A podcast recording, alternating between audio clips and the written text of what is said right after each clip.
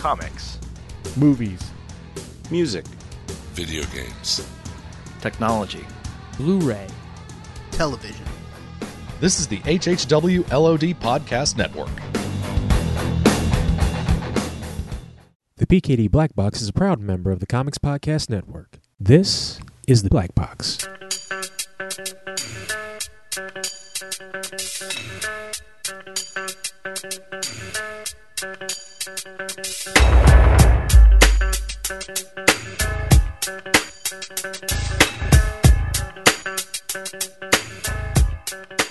Last time this gentleman was on the Black Box podcast, he came on the show to talk about his fantasy novel ebook called Catalyst: The Passage of Hellsfire. And before that, he came on the show and we talked about some Beast Wars and some like Transformers and some cartoons. And he told me about how Beast Wars is one of the greatest things on the face of the planet, and I should be ashamed because I haven't watched it all yet. I'm glad to have this man back on the show, ladies and gentlemen. Author, former podcaster, but all-around busy man, Mr. Marc Johnson. Marc, how you doing, sir? Same old soup, Sean, just reheated, man. Hey, man, but as long as it's tasty, it's all good. Yeah, it's kind of, you know, mediocre. Man, I'm trying to instill some positivity into your lifestyle. Just a little bit. Just a little bit. Did you ever get around to watching Beast Wars, by the way? I got to watch like the first 10 episodes, and it was incredible, and now I need to go back and finish. Dude, you must understand, I get to watch, the last 3.5 years, I've watched very little television. But you work in an office, right? See, you get it twisted. See, I work in an office, but I work IT, which means I'm either always on the go, you know, I'm like going from office to office, you know, fixing stuff, or you know, knee deep in assignments where I have to do research. See, like I can't be like some cats. Like I know some people that are in the IT field, man. Like they'll take forever to like answer their service calls. They'll like sit in their office and like watch 15 episodes of Duck Dynasty. And I'm like, I don't know how y'all do that. I do that shit, I get fired. So I don't get all that free time at work to catch up on stuff on Netflix and all the stuff on, you know, wherever people watch shows now. I heard that like Hulu is no longer free. There's a paid service. They still have a quote unquote free service, but and they really cut back the amount of things that used to be free, or you have to wait longer. Especially if it's a Fox show. Oh yeah. So yeah, Hulu sucks, man. Hulu, if you had a choice between the two, you know, why are you going to pay for Hulu? Netflix is great. I mean, yeah, it would be awesome if some of the stuff came in a little bit quicker, but still, for what we pay per month to use it for streaming and every now and then to get like you know, actual discs, you know, for certain movies, I can't really beat it. You know, I mean, it's literally. The base, how can I say this? It's not the new way to watch television. It's pretty much for those that have viable high-speed bandwidth. It is the way to watch television now, because you're no longer a slave to a network. You know what I mean? Yeah. But then you run the risk of like falling behind on shows, unless you're one of those people that. You know, they wait till the season's over and then marathon it, which I'm not. Yeah, I think this is what Netflix and DVD box sets. It's created a new generation of how we watch programs, which is great. You know, because you can watch a program any way you want. You know, you like to watch your stuff weekly. Sometimes, like certain shows for me, I have to watch in bunches. Other shows I could watch weekly. Other shows I'd rather just wait until like the entire season is available, because they try to like come up with like these complex storylines and intertwine everything together. I'm like, quit trying to jock Lost. Just do you. But for shows that try to do that type of thematical sequencing for their show, I'd rather watch everything in a bunch so I can absorb it and enjoy it more than watching it fragmented.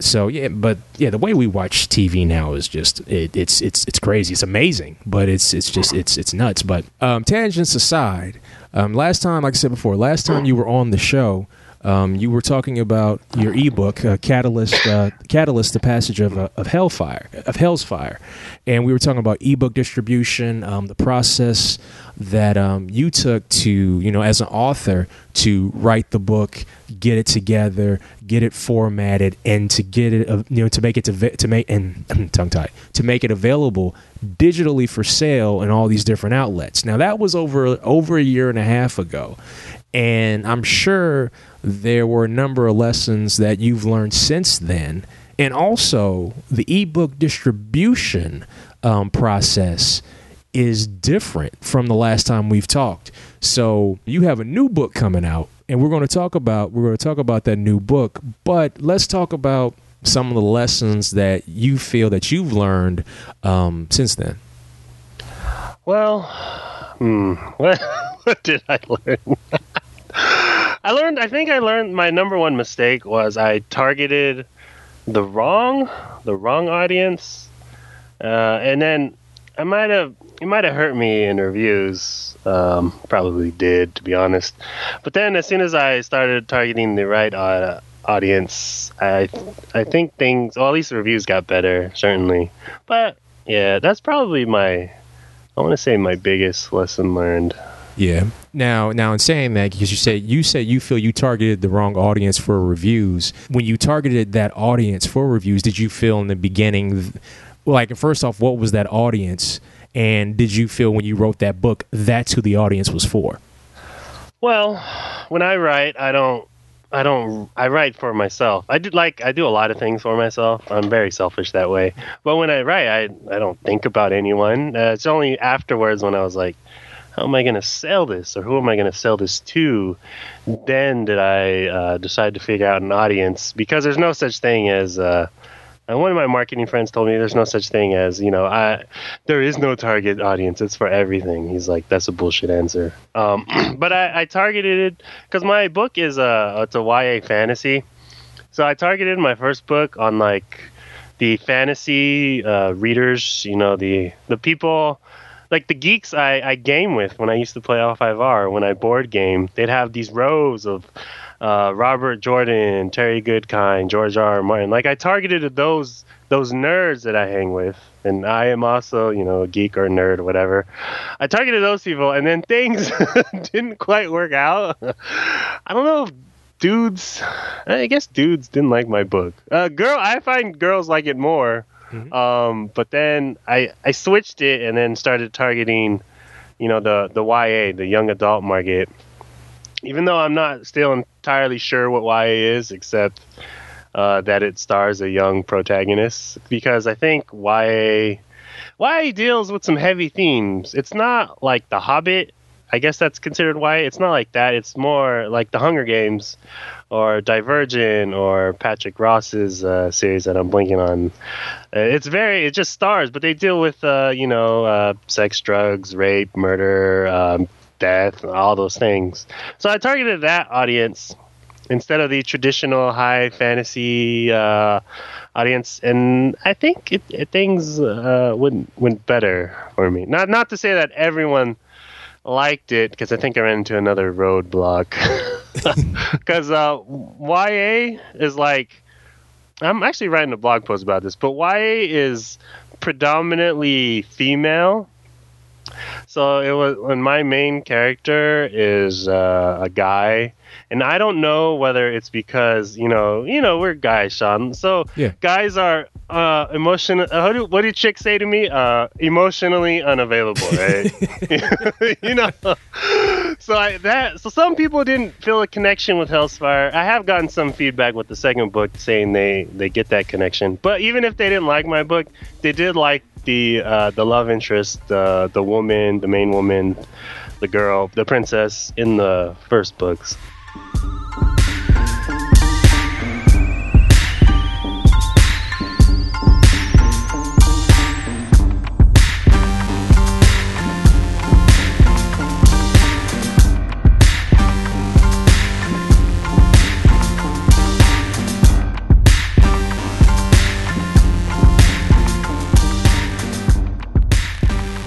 Because you self-published this book. Okay, this didn't go through a publisher. We live in an era now, especially now in the digital era, where we have more people self-publishing their own material. You know, some of it great, some of it not so great, some of it, you know, in the middle. You know, it's, but to me, there's nothing wrong with that. I mean, I think it's a great time for creator-owned work to get out there, and you know, whether it be, no matter what form of entertainment, whether it be a novel, a comic book, you know, film, music, we have the tools available to us to do this now, and we also have the availability to learn more about the industries that we want to hop into because we have the internet available to us. Well, to those that have it available. Now, granted, it doesn't always, you know, make for a happy ending, or you know, or for like the greatest work, you know, the greatest works ever created. But there are always lessons learned, and you take those lessons, and then when you go about it the next time, you know, you have a better. Hopefully, you have a more successful chance. Hopefully, you have a better chance at success. And, you know, and you should with your sequel, because like you said, you know who your audience is now. You know how readers felt about your first book.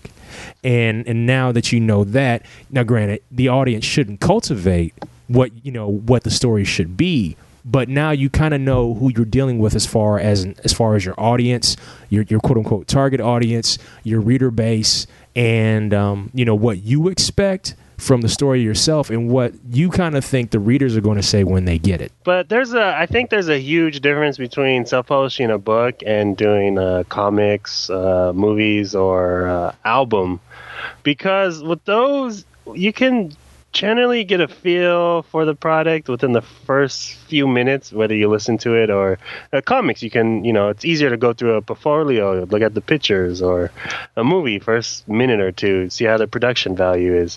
Whereas in a book, it's only now probably losing that stigma a little bit, but it's, you know, it's still kind of there. A book, you kind of have to invest, even if it's just to read the sample, which is a few thousand words. You still have to invest the time, you know, in a book. You got to invest a lot more time than anything else. And you really just use like one sense, your mind. Is that a sense? I don't know.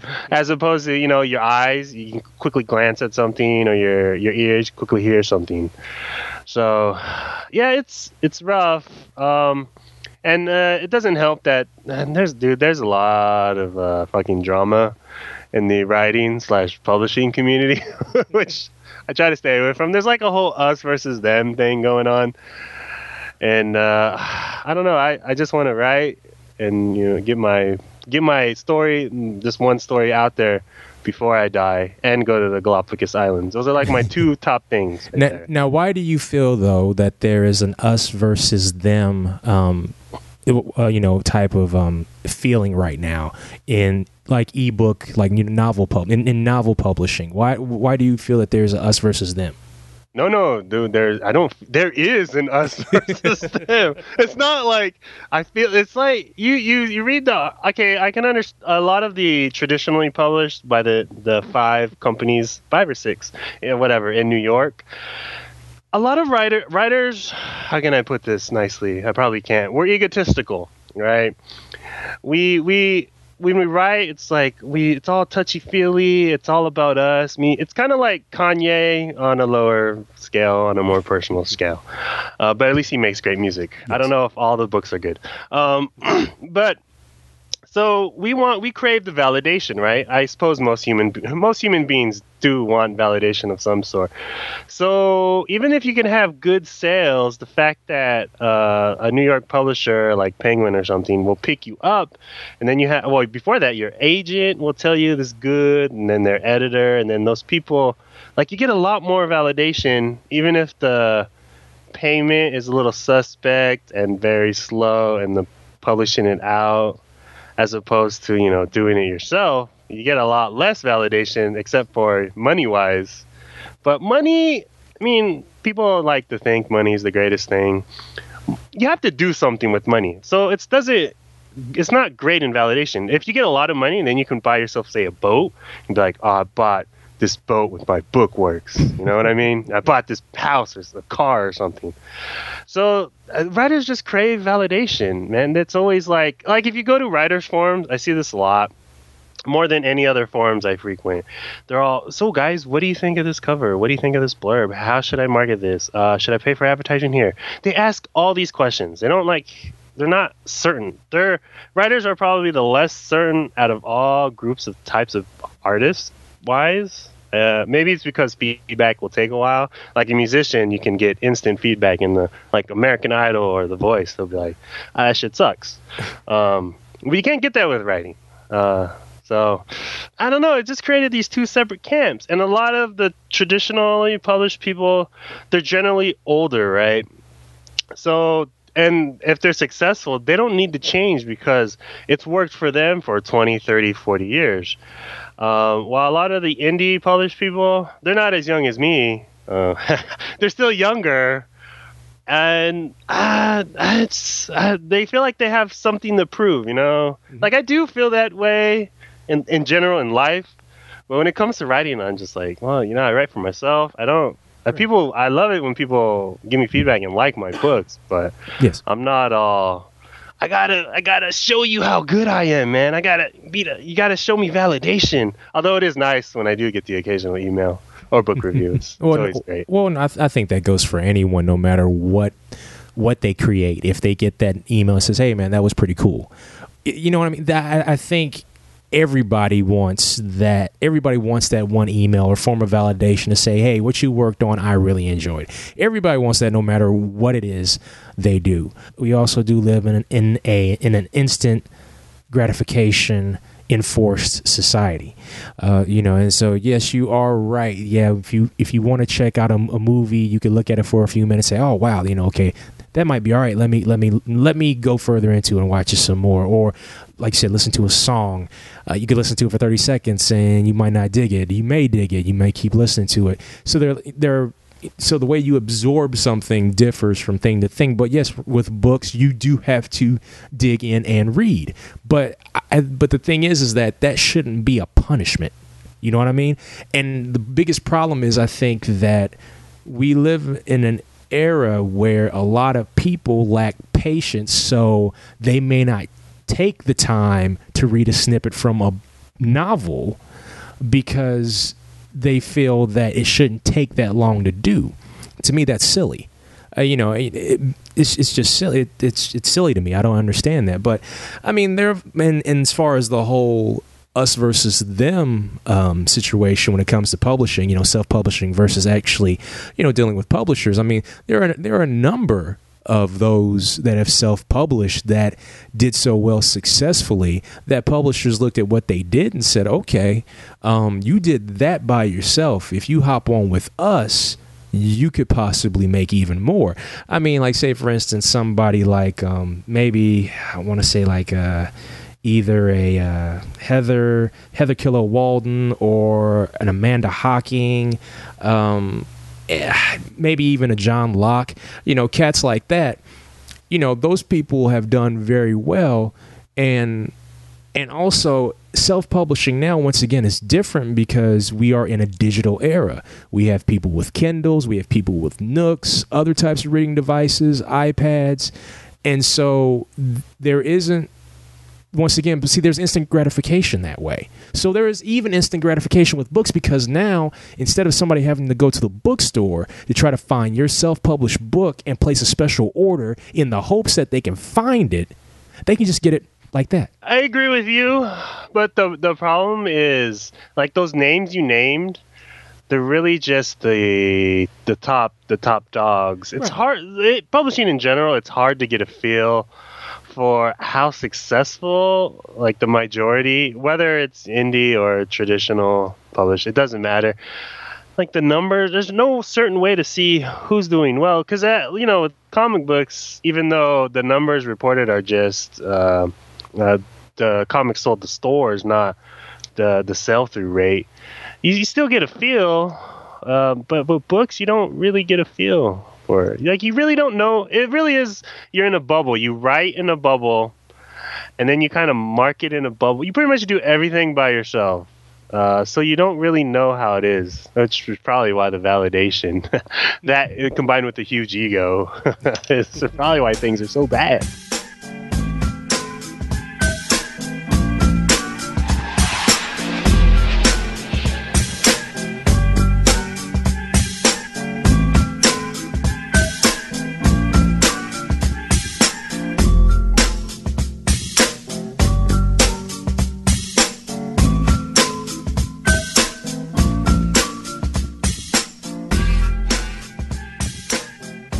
I try to stay away from all that. It's somewhat interesting, but the arguments I've seen across on the interwebs, it's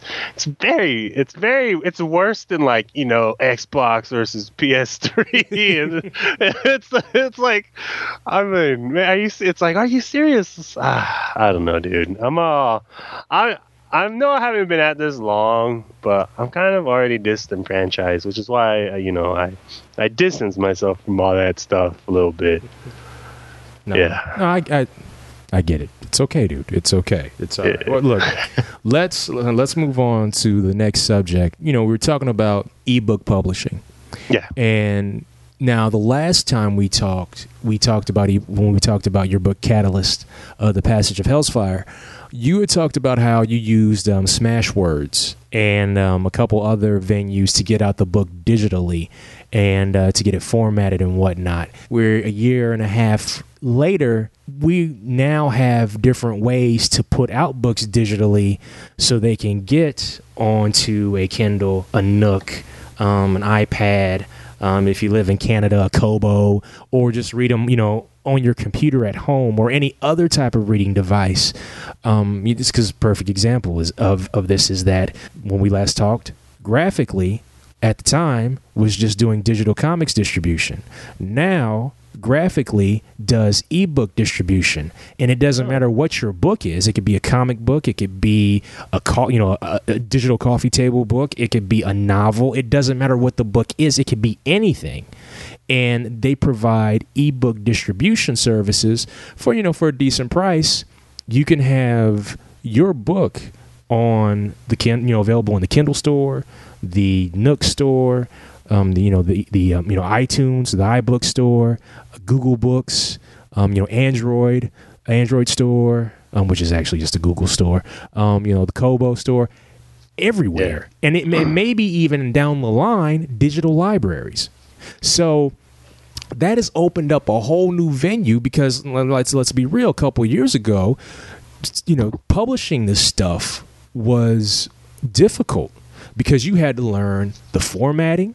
Every different device has different formatting, so you had to learn how to format these books digitally and all this other stuff. And now you have a company like Graphically, which is simplifying that, and you can still do it yourself if you want.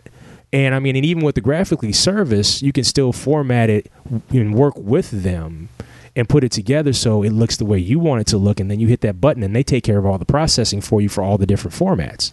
So it's different than it was a couple of years ago. Now, with the upcoming release of the next book for you, what venues are you going to use to make sure that you can get your book out to as many people as possible? The book is out now, Sean. By the way, well, you didn't tell me that before we started recording. Sorry, I told you that. No, you did not tell me. See? It doesn't matter. It does matter. It's important. We'll pretend this is recorded before the book came out, even though it's not.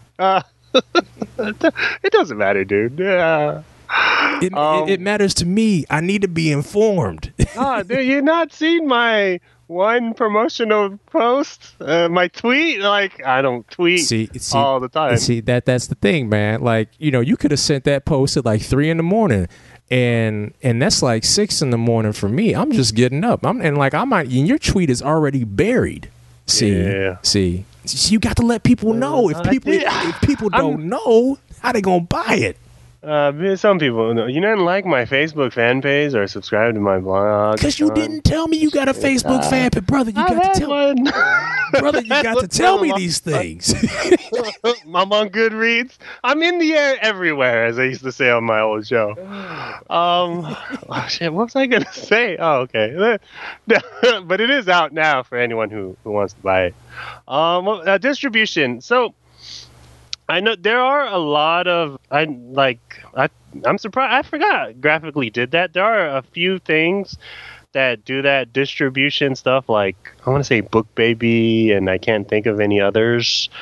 But I pretty much did the same thing as last time. Formatting is really fucking easy. It's not like I used to kind of know HTML, but I forgot everything. It's easier than HTML. Like I'm talking basic sophomore year high school HTML that I did. So formatting, really, you just take, I don't know, I want to say a weekend, but you can really do it in a day. And Smashwords, I still use Smashwords. They're great style guide. And then I use them to distribute to like Apple and Kobo, because it's either hard to get in those places like Apple. I don't have a Mac. And then Kobo, they have you can do it yourself, but yeah, there's things I heard is really wonky, and I haven't. Like I looked into it, but it feels like it's still in beta mode. And then some places like Sony, you can't do it yourself. But for like I think some of these distributors are kind of, I don't want to say scammy, but we'll say scammy, because formatting's really easy. And then once you format, all you do is upload a file. You just go click, fill out your name, your blurb or whatever. And then you're done, dude. And then you wait like a day. It'll be processing for Amazon, or you upload your cover image too. Mm-hmm. And then it's quite easy. But I've seen some of these places charge like I want to say $300 to $500 to format and upload a book, and it's like, see, that's crazy. Like, see, no, see, that is absolutely crazy. Like, say for instance, like with Graphically as an example.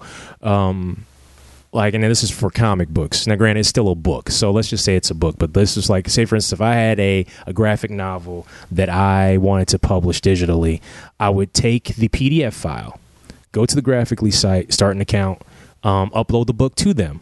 And once I upload it, I can go page through page and do like guided authoring view and set up the guided authoring view for every single page the way I wanted it to be. Check it all out. And then say, okay, I think it's like $150, take this book that I formatted, take this book and put it on Kobo, Kindle, Nook, make it available for the Kobo, the Kindle, the Nook, Google Books, and the iTunes bookstore. Go. And they handle the formatting. Because they'll have the book, and they're like, okay, this is the way the author wants the book. Okay, make sure it's formatted for the Kobo that way. Make sure it's formatted for iTunes that way. Make sure it's formatted for Kindle that way. And they take care of it for you. They let you know when it's out. Boom, done. Okay. Well, I think, I don't know how much of a difference there is. I assume there's a lot, because you're dealing with pictures. Yeah. Which, pictures in word with words is like, significantly harder than me and 120,000 words of just text. Yeah, no, I feel you. Trust me, I feel you. Yeah, it's a completely different thing, because like with you, you have to make sure, because like your formatting is different than say for instance a comic formatting. You have to make sure that the page is straight, that it's in. We're talking about like English formatting rules, that it looks right, that it's proper, and then when you create that PDF or whatever file that you have to create, if you're using HTML, that it flows properly. So, yeah, what you're doing is a little bit different than what I'm doing, but also at the same time, there are a lot of similarities. So yeah, man, but that's the great thing though. The ability now to have more outlets to do this with, and also, once again, to have the information out there to do that, as opposed to a few years ago where certain people knew how to do it, but they sure as hell weren't going to share that information. Yeah, it's a great thing. It honestly is, and that's why I implore people to give it a try. But please talk to people before you do it. You know what I mean? Don't just go willy-nilly and just do it and automatically think, hey, you know, I'm going to be rich. There's a lot to publishing books, whether it be novels, comics, or publishing anything, creating anything. There's a process, and you have to know what's your level of expectation. What is it that you feel either A, you're going to get out of this, or what do you want from this? And I think a lot of people don't do that before they publish a project. They don't know, okay, you know, some people just say, hey, I just want to write a book, and that's it. Well, then that's cool. Or some people might say, I just want to do a comic. Well, that's cool. That's great. But what are your overall goals that you have for this once this project is done? You know, do you know how you're going to get the word out about your book? Do you know who you're going to talk to see who can review your book? Do you know how much you want your book to cost? Do you know? You have to answer these questions, so then that way you don't feel let down after the book comes out and you haven't made $300,000, $400,000. You know what I mean? You have to have some rationale. And that's the one process, well, one of many problems. Like I said, there's pros and cons to everything, but with self-publishing, that's one of the, you know, that's one of the cons, is that sometimes people don't really know what they're getting into. I agree. Oh, I think it's because most of these artist type people, you know, writers or actual artists in comics cases, they're not businessmen. So there's a lot. It's still relatively simple, at least, you know, to, I guess, publish it from a book's perspective. But there's still a lot of little things, and you have to, I don't know how much traditionally published authors that aren't named Stephen King or Anne Rice are very big, how much of a marketing they get, a push behind them.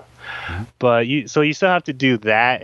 You have to do a lot on your own. And I guess I can understand why they feel the weight of the world on their shoulders sometimes. Yeah, but of course, I get that. But as long as you walk in knowing that, you know, you may have to take that on, then as long as you have that understanding, you should be okay, or at least be able to understand what's going to happen, so you can mentally and physically prepare yourself for what may happen down the line. And I think that's the one thing that a lot of people don't prepare themselves for. They don't prepare. That's expected from some people, because some people are just creators. Okay, that's what they do best. Like you said, not everybody's a businessman or businesswoman. But the thing is, you don't have to be a businessman or businesswoman per se. At least, if you don't want to be a businessman or businesswoman as well as a creator, that's fine. But at least have some common business sense. Well, and some people don't have these sense, Sean.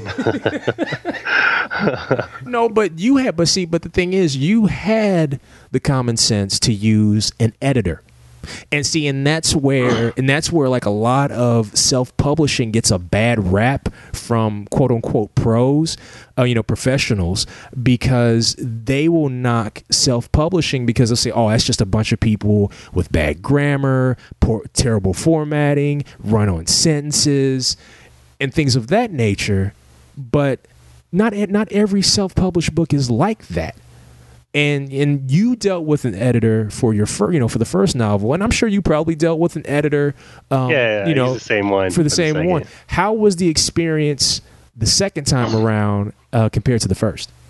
Well, the good thing, because my editor is expensive, she costs like $40-45 an hour, and my books are long, and I get multiple edits. So the good thing with the second book is that I was able to pay for some of it with the first book sales. Coincidentally, I'm still in the red, people, so if you want to buy my book, that'd be great. But it was good. Having an editor, I mean, you need an editor. I don't, unless you're like a Mozart type writer, which you're not probably. You're gonna need an editor, and I understand. I mean, I don't agree with it, but I understand authors that go, I'm going to use the money I sell for this shitty book. Okay, they might not say shitty book, but I'm going to use the money I sell to get an editor, and because they can easily, you know, upload a file again. But the problem is, it's kind of like the chicken and the egg thing. The problem is, I mean, odds are you're not going to sell because it's bad. It's not even... I think the one misconception people have, the number one when it comes to editors, is what editors do. And a lot, not just, you know, the normal person, a lot of writers seem to think that editors just work on, you know, like you said, grammar or, you know, the basic typos and all that crap. And that's like the last thing you want to get done, because what an editor should do, at least you should get worked on, and you can get it worked on through beta readers first. It's called structural or developmental editing, and that is probably the number one mistake that at least indie writers have if they not hire an editor. They don't, or even if they do, they don't pay for that. And what those editors do, the developmental editors, is they work on a story structure. So my editor in the first book, she helped me. You should have seen the earlier drafts. It was a pile of shit. She helped me. Like, she would go, well, here you said... She would catch context. Like, here you said she had, I don't know, green eyes. And here you go, she has blue eyes. But then you go here, she would be like, here it seems that Hellsfire, he seems kind of whiny and a little self-involved. Maybe here are some suggestions to do this, this, or this. Or here you go, Crystal seems kind of clingy. And then this doesn't make sense because why would he run into that here? Like, she would bring out those things and make suggestions. And I can choose. I probably... kept 95% of her suggestions, ignoring the biggest one, which was switching it to third person. But I could choose those, or I can come up. Like, sometimes she gave me things, and I was like, oh, well, if I do that, and then how about I do something different? Like, she would give me new ideas inadvertently. But a lot of times, I would run off on her own and go, that's a good idea. Or she'd be like, maybe you could flesh this more out here. And then I'd go, oh, and then I think, oh, down the line, that'll affect that. So that's like the main thing, getting that content editing. It's also very expensive because while she would point out some typos or whatever, she wouldn't catch a lot of it during those web because she's not looking for it.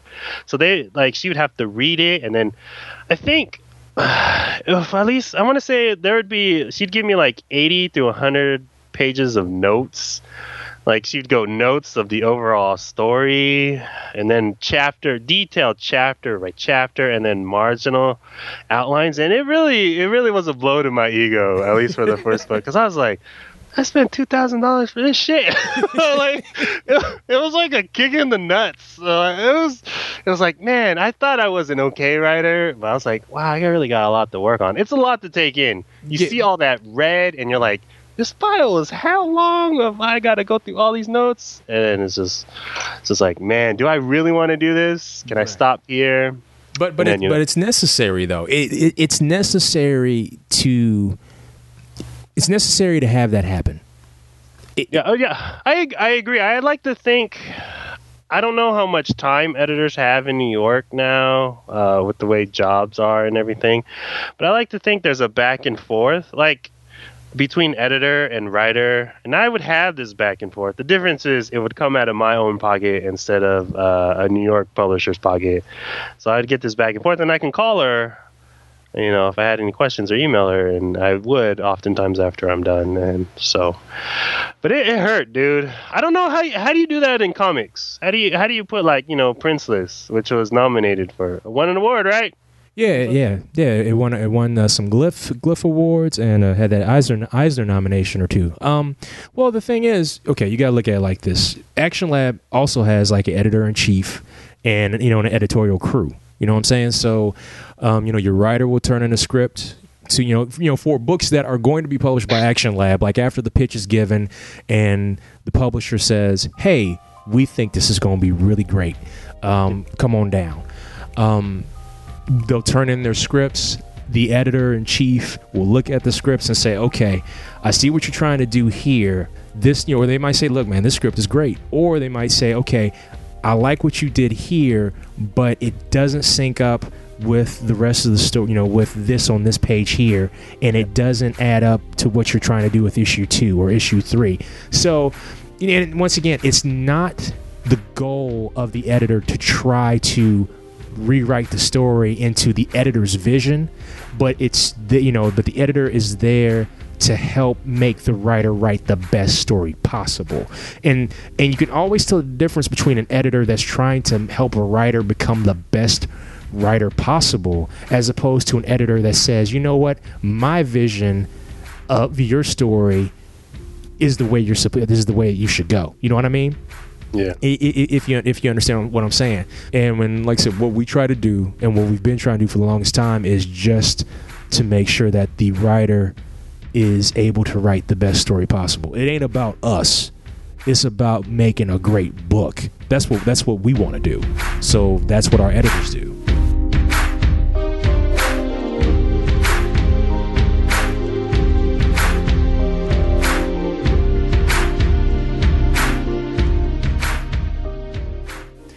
I just wanted to take a break in the midst of this interview that I'm doing with Marc Johnson to say thank you for everyone who contributed to the three-way fundraiser. The fundraiser was used to raise money for the Red Cross to help with Superstorm Sandy efforts. Artist J.K. Woodward, who lost his home during Superstorm Sandy, and also raising money for the Black Box podcast, which was in need of equipment and upgrades and things like that. We ran the fundraiser the week before Thanksgiving, ran it all the way through Thanksgiving with eBay auctions and or donations through PayPal. And because of those that donated or put in bids on auctions that I threw up on PayPal, we were able to raise approximately $180 for the three-way fundraiser. I donated $60 to the Red Cross for Superstorm Sandy efforts. I donated another $60 to artist J.K. Woodward, and the other $60 will go towards the Black Box podcast, in which I am now going to apply that towards a new microphone for the podcast. So I'm, because the microphone that I'm using right now kind of shorts out, actually shorts out a lot, and right now it's behaving itself, but pretty soon it's going to bite the bullet. So that money will go towards a new microphone for the podcast. Once again, to everyone that donated to the three-way fundraiser or purchased an auction off of eBay, I thank you. Words, can't say enough for everything that you all that contributed have done for the podcast, not only for the podcast, but for others as well. Like I said, all about helping people and, just trying to, spread some love across the world. So once again, I just wanted to give my sincere thanks and gratitude on behalf of everyone that's part of the Black Box podcast. So thank you. Many, many thank yous. And I truly appreciate it. Now, let's get back on with our interview.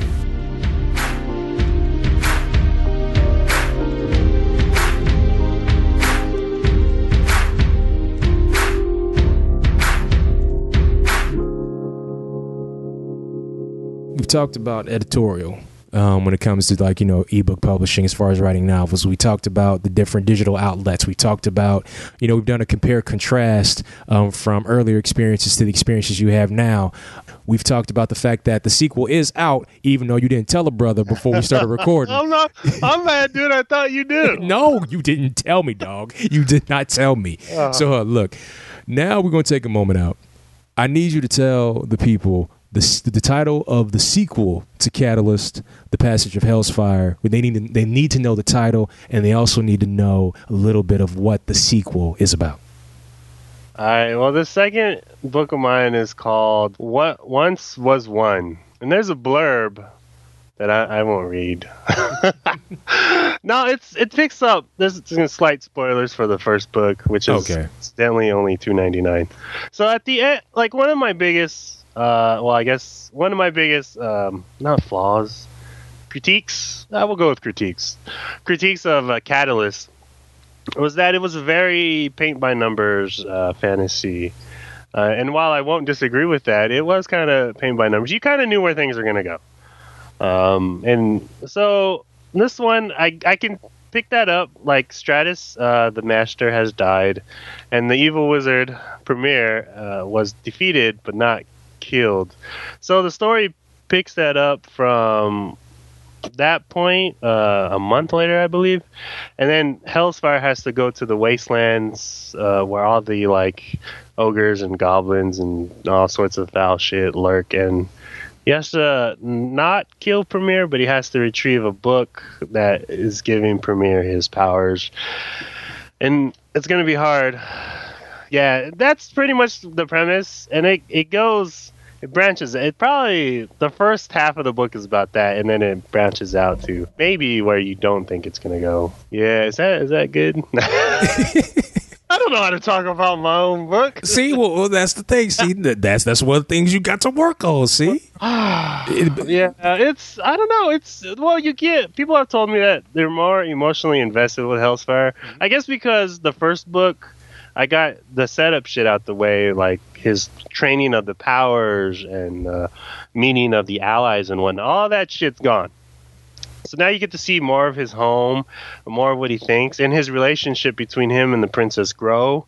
And there's going to be some struggles there. And then you get to see how he's now officially a wizard, and how he has to carry on the responsibilities without any guidance and using his powers. And there's still, at the end of the first book, he tapped into a power that he's still unsure of, and there's no other wizards around in Northern Shala except for Premier, and then he's a bit afraid of what it might do and what it means to him. So yeah, is that a little better? Yeah, that's much better. See, that's much better. See, they see that's all we look, man. We just training. That's what we doing right now. We training you, man. We just training. And see, now you talk to somebody else, you gonna have that down, and then they gonna say, "I got to get that." Well, hopefully people will get that. People love my second cover, by the way. That's all I know. No. But yeah, so the second book just picks off, and then, you know, we just go from there. Cool. Now, listen, you said the first book is still available digitally for $2.99. Now, how much is the sequel going for, and how many pages is the sequel? The second one is $4.99. And it is, the first book was 90,000 words, which Amazon will tell you it's 200 and something. But I think it was basically about 300 pages. And the second book, maybe translated 320, 330 pages, something like that. Mm-hmm. So it's bigger and thicker. Yeah, so you get more bang for your buck, I suppose. Now also, what digital venues can readers find this book at? All right, so while the first book is pretty much everywhere, the second book is Amazon, Barnes & Noble, and Smashwords. I mean, I uploaded it to Smashwords over a month ago. Yeah, my book came out last month. So it's going to take some time before you can buy it from, you know, Kobo or Sony or Apple. It'll eventually be there. My guess is, like, I don't know, 2-3 months. Don't ask why it's slow. People throw hissy fits over that. But you can buy it at those three places. And if you buy it at, like, Smashwords, if you're against one of those people, I don't understand those people, but if you're against one of those people that hate Amazon, you can buy it at Smashwords, DRM free, in pretty much any format, and then upload it to whatever system you want from there, which I know some people have done. So it's only those three places. Cool. No, that's cool, man. I mean, but see, that's the whole thing. You have to let people know where they can get it, because if they don't know, how are they going to buy it? And then you're going to be forever in the red, and then you're going to be mad at everybody. So you got to let people know where it's at. You got to let them know. That's all right. I don't know if I'm slow. Hey, man, when I got my tax return, because this is all a business expense, I brought off editing. That was a pretty huge tax return, I'll tell you that much. So I was like, whoa. But yeah. Oh, by the way, to the people that want to get their things edited, but they say they can't afford it, I really hate those people that say they can't afford it, because for me, this is a dream, right? When you have a dream, it's all or nothing. There is no in between. You go for it. You don't like half-ass it. So I script. I know, as someone reminded me, I don't have a wife or kids, and no school debt or no credit debt. So I saved a lot of money, and I got cheap rent and whatnot. I saved money and to pay for my editor. It wasn't that someone, although if you can get someone to lend you the money, that'd be good. But you just save, I don't know, $20 a month, $50 a month, whatever. Work some odd jobs, and then you'll eventually get the money, and you don't have to pay it all at once. Like I think I paid a third or 2/3, and then the rest upon completion. And then it's that's how you save your money. Yeah, and then it helps that I don't have any vices. I don't really drink or smoke or drink coffee. Man, I live a boring life. I live a sad, lonely, boring life. Oh, stop it! Stop it! Yay, man! You're writing novels. That's one thing that you really want to do, and you want to make a career out of it. So you're not boring, And I'm not saying that you gotta go out and do skydiving or anything like that, but just, man, hey, quit being so hard on yourself. Hey, I want to go skydiving, but not tandem skydiving because that's for pussies. I want to do like Point Break.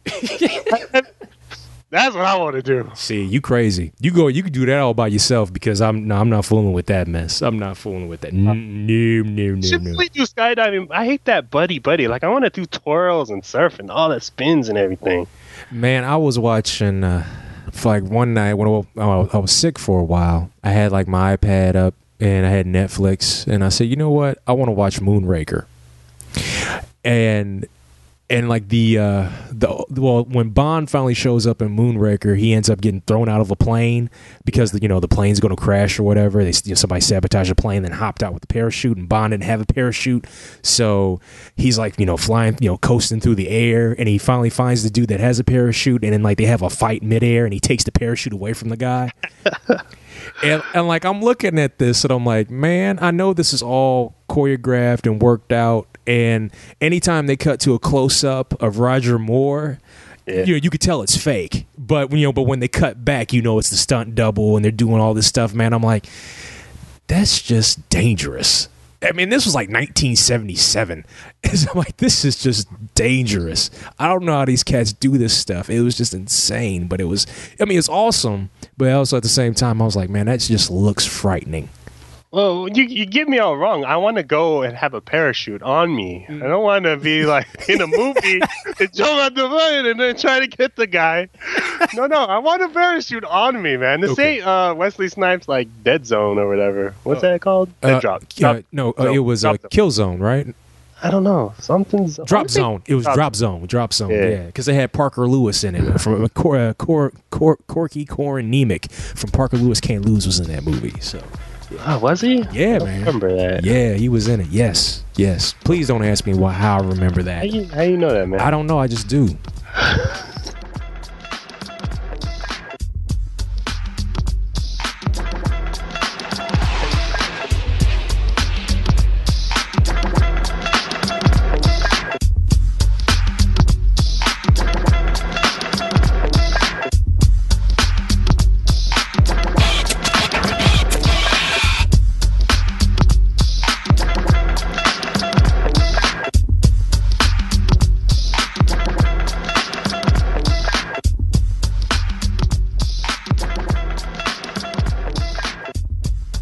Before we go, there's one thing we got to talk about. We're going to also talk about this at a later date because I got to get Marc back on the show and also bring on some more folks on the show to talk about this. And actually, we tried to bring Bill. You can bring Bill. Yeah, we could probably get Bill. Yeah, we probably could get Bill. Yes, Bill McGonnell on on for this too. We tried, myself and Marc, a couple months ago.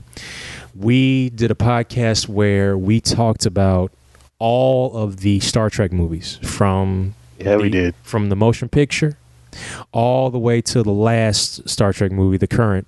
We talked about them all with the exception of the J.J. Abrams movie. We're just talking about the original batch. That's not a knock on the J.J. Abrams film at all, but we just talked about the quote unquote original batch of Star Trek films. Now this was before Marc knew of some of the original Trek movies, but hadn't watched all the original Trek movies. But see, now he's watched them all. See, I watched them all. I was just young and I didn't finish like the first one. Dude, see, there you go. See, well, a lot of people didn't finish the first one. Good man. hey man, I'm sorry, I can't co-sign that movie, man. I can't. I'm not trying not to be. I'm not a spiteful, mean person. I have a copy of it. I still can't get through it. What? I mean, I've watched it a number of times. I have. Seriously, I've watched Star Trek: The Motion Picture a number of times as a child, a teenager, in my 20s, and I've watched it in my 30s. It's just, like I said before, and I've talked about it lightly on the podcast a couple of times. To me, it's just an extended TV episode. There are some beautiful shots in that movie, but like if I need to take a nap, only thing I need to do is pop that movie in, and I'm good. See, I disagree with you. I think it's very different. Because when we talked in that, I like to call the greatest PKD Black Box episode never to be aired. When we talked, I haven't really seen the original series. So now I have. I'm actually now in the middle of Next Gen, which I have seen.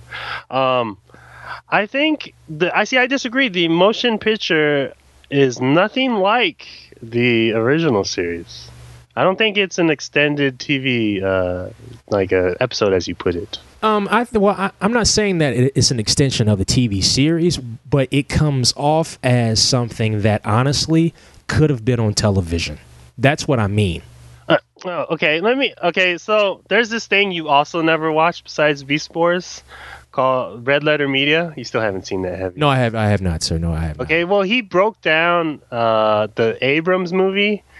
But that's like his first review that he liked, by the way. But he said there's this brilliant part of the scale, and he goes, Star Trek movies can be ranked like the boring on one end of the spectrum to action on the other end. So, but they're generally good if they're on one end. It's like on one end you have the motion picture, right? On the other end you have the Wrath of Khan. In the Abrams movie. And then in the middle is where you get the bad ones because it's like pretty much all the Next Gen movies are in the middle. They're pretty bad. They're not really action-y or like... Well, First Contact was action-y. Yeah, but it wasn't... That is... I love that movie, but it's not a good movie. It's the best Next Generation movie, though. That's not saying much, dude. Dude, and we'll talk about that later. Seriously, we'll talk about that later on. Yeah, but no, you're right, and I agree with you to a point, but it's still the best one. Yeah, I agree. It is the best one. That's because the other three were so fucking bad. But it is not, like... It is so against Next Gen. Like, I'm watching Next Gen right now. Not like right now, but right now. And I forgot, like, I love Picard. He's now my favorite captain again, which will probably change when I get to DS9 again, because it always does. But he is not an action-y guy. So on the Next Gen movies, you get like 180 degree from the show. The show is not an action-y show, even when they have the Cardassian War, which you never see. But then the movies, you have in all this action and Picard, like, driving around in his dune buggy and Worf with his purple space bazooka. And those movies are horrible, man. They're not Next Gen movies.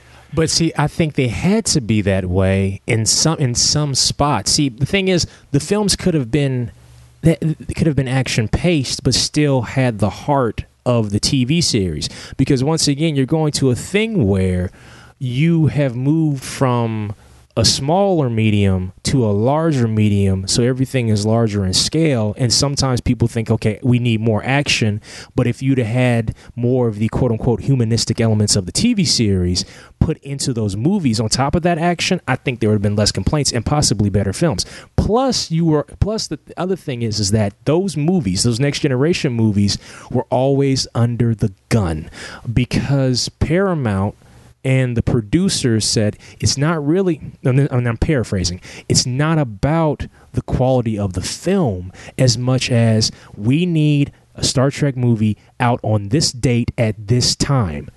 That's all that mattered.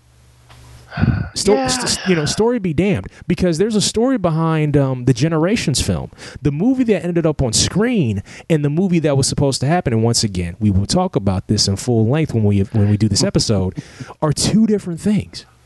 What was supposed to happen as far as the movie goes probably would have been amazing, but instead because of, you know, certain issues of like, you know what? No. We just need a Trek movie out by this date at this time. So hurry the fuck up. Let's get this done. Yeah, no, I agree, but I still think they could have been on the other end of the spectrum, like The Voyage Home, right? The whale one. Really, it's not very action-y packed, but it's the highest grossing Star Trek film, adjusted for inflation. But it's still like a damn good movie. If they don't... I don't know. Then they probably shouldn't have just made movies for the TNG. They could have ended. Look, I would have loved to have seen the final episode of TNG on the screen. That would have been a great movie. Yeah, All Good Things. Yeah, All Good Things. It was that was a great finale. I agree with you 100% on that. 100%. Not very actiony though, Sean. I don't know if you like it. No, I like it. See, dude, you must understand. I grew up on Next Generation, dude. I mean, like I watched original Star Trek as a kid, and I also was like every, the nights like in my neighborhood is either Friday or Saturday, Star Trek Next Generation come on, I'd be right in front of the TV, almost every week. Or if not, I had, I taped it. So yeah, man, I was all about that. All of it. Every episode. And yeah, then it wasn't heavily action-packed, but then when you did get action, you get like, some battleship action, or, you might get Riker flipping, throwing somebody or punching somebody, or Worf getting beat up. Man, Worf got punked so much, man. Worf was a fucking... I forgot how bad a security guard he was. Man, Picard gets taken, Chip gets taken over, he lets people... I'm like, dude, the fuck, do your job, man. I'm like, quit getting punked, man. Yeah. Just once, quit getting punked, but no. So, on a later date, we're going to get like a panel of esteemed colleagues... for the PKD Black Box, and we're going to talk about these Star Trek movies. Yeah, or we could do our top 3 episodes, man. Yeah, we could do that too. We could do that too. Yes, we already talked about the movies, man. Well, no, we did, but see, once again, when we tried this the first time, amidst all the technical problems, see, you are like well steeped now. See. Before, I am. I've seen all of Star Trek now, even the animated series, which is pretty good. Here's the thing with the animated series. Okay, the stories are pretty well written, and some of them are actually written by cats that wrote Star Trek, Star Trek the original series episodes, right? Yeah. The problem with some of those episodes is that it's just that when you're older, you notice all the animation cheats. Oh yeah, it's bad animation, man. You notice all the cheats. And that's where sometimes it can be difficult to watch. There are some Filmation cartoons I can watch from beginning to end and just, enjoy and love. The inner child is happy and the older child is happy. But there are some where as soon as I sit down and start watching, even if I try to turn this section off in my brain, it won't. And I can say, okay, that's just been reused. Okay, that's they flipped the animation cell. And so now the character looks like they're going to the left when actually it was just a cell to where they were going to the right because the character symbol is now reversed. And you start to notice all the cheats. I'm like, fuck, I just want to enjoy this cartoon. So you don't watch any cartoons prior to the 90s, then? Oh, no. You don't watch G1 or Thundercats? Oh, dude, I'll watch all of that, dude. And, oh, yeah, you'll see all the cheats and like, the flaws. And I'll still watch them and love them. Like, I don't know how many, like, Transformer episodes I watched from way back when. And I noticed, like, the mess-ups when I was a kid, especially the ones that, like, went through ACOM, the episodes of Transformers that went through ACOM Studios that was run by Flint Dill. Dude, any of those episodes, those were normally... A lot of times the worst, sorry, I shouldn't say worst, but the most mistake-filled episodes. There was also a rumor one time that for the original, for Batman the Animated Series in the 90s, that Flint Dill Studio did a couple episodes, but when they brought them back to the executive producers, they saw them and they were so bad they just fired them. They were like, yeah, this is not up to quality. No, this is unacceptable. Boom, done. So yeah, man, no. I will watch cartoons from yesteryear and today in a heartbeat. I love this transition of all these phases of animation from the 60s to like the old school Marvel cartoons, where they're basically like the original motion comics, where they took like old comic book stills and just animated the mouths a little bit and showed a little bit of action, to what we have now with Disney's, Avengers, Earth's Mightiest Heroes cartoon. I mean, I love looking at this transition for like over 60 years. It just it's amazing. It's amazing to me. You sound kind of snobbish with your kind of bougie. Kind of bougie. No, you got jokes. Nah, dude. I ain't bougie when it comes to cartoons, man. I like what I like, but also at the same time, it's also sometimes it can be a study. Yeah. A study of the history of animation. And I mean, it's just one of those things you just kind of learn if you love it. And it's something, especially for like a long period of time in my life, I really wanted to get into animation. I just didn't know how. But I studied this stuff. I remember studying it, especially during my teenage years, like Hanna-Barbera. Dude, like any book I could find on Hanna-Barbera cartoons, like I just go to the library and just like grab them and like try to absorb as much as possible. We've gone over an hour, my friend. You've had other guests have like 2 hours, brother. I know. See, there you go again. Last episode or two ago, I heard. No. See, there you go again. There you go. See, brother, you're pushing it now. See, Hey, man, this is the third time you've been on the show, though. Wait, is this? Oh yeah, the third. This is the third. Yes, it is. So one a year. One a year. I like how you throw that in my face. Like them relatives that like get mad when you don't come over their house. But no, we'll have you back again at a sooner date. We'll talk some Star Trek. It'll be fun. But listen, what I need you to do right now is tell everyone where they can find your books digitally, where they can find your blog, and where they can find anything else about you so they know where to read Catalyst, the passage of Hellsfire, and its sequel.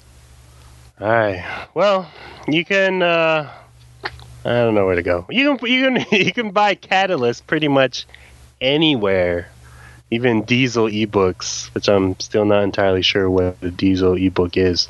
And then, like I said before, What Once Was One. Amazon, Barnes and Nobles, and Smashwords are your best bets for now. And in a couple months, hopefully sooner, we'll eventually get on, Kobo and Sony and Apple or whatever. And you can catch me. You can follow, read my blog where I don't talk about writing all the time because that shit's kind of boring. Or the drama in the publishing industry. I talk about whatever I feel like. You can find all this info at marcanthonyjohnson.com. My name, MARC. There's another Marc Johnson out there. Can you believe that? Another writer, Marc Johnson. It's very disconcerting. And then the Facebook page, facebook.com/MarcJohnsonAuthor.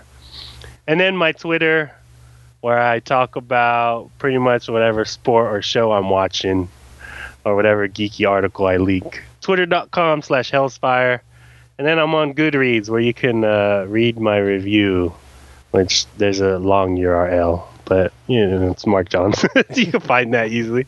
And then I used to have a podcast, but not so much anymore. I do want to get back into podcasting, but it'd be nice to have a host. And to be honest, Vertigo is not really doing any good stuff right now. I feel like starting I for Image or I for IDW, because those are good. They've got good stuff. Like Ghostbusters, which you've not read. Sean, have you read that? No. John, dude, you're a bigger Ghostbusters fan than I am. I know. Once again, man, it all comes down to time. Or if I get the books, I have to stack them up, and then eventually I will get to reading them. I mean, you got to, like I said, man, you got to understand, time is of the essence, and there are other things I got to take care of before I can go have fun. You work in an office. That might have been why I got laid off. I did a lot more reading when I was in the office. When I worked in the office, I was reading like 3 to 5 books at a time, finishing them in like 2 weeks. Brother, I got to work. Dude, it's office job. There's plenty. Haven't you watched The Office with Michael Scott? Yes, I used to watch The Office. Yes, sir. Yes. Yeah, it's bad now. But yeah, those are the places where you can find me. I'm pretty easy to contact and whatnot. And yeah, thanks for having me on, Sean. I really appreciate it, dude. Hey, you're welcome, man. You're welcome. Anytime. And anytime. And once again, we will have you back. We'll do the Star Trek episode. 2013.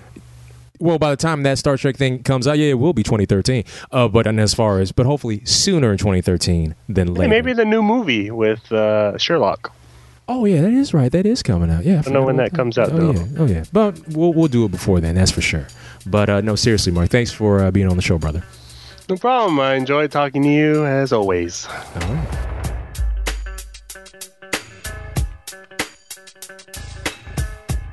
And that concludes this week's Black Box. The Black Box is a proud member of the HHWLOD Podcast Network and is available at hhwlod.com and is also available via iTunes. If you're on iTunes or our forum board, feel free to leave us a comment. Thanks again for listening. Until then, dream big and hustle hard.